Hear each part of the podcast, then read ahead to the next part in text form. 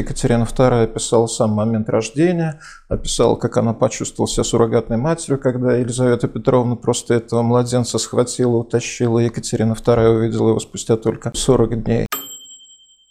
10-11-летнего мальчишка читает Монтескье, это, это как-то вот никак. Но, с другой стороны, удивительно, вот Вольтера ему читали, Вольтера, и вообще вот эта вся, вся вот эта просветительская идеология в него вбивалась в достаточно юном возрасте. И вот на меня в свое время очень произвело такое какое-то впечатление, когда вот этих маленьких его сыновей Николая и Михаила там спросили буквально за день до смерти отца, а что вы, ребята, тут делаете в уголке? А мы папу хороним. Папу хороним. Вот это необъяснимо логически, но вот э, мемуаристы, наверное, совершенно правильно отмечали вот это вот его особенность характера. Она у детей очень заметна. Редко какой ребенок вот он настолько педантичен,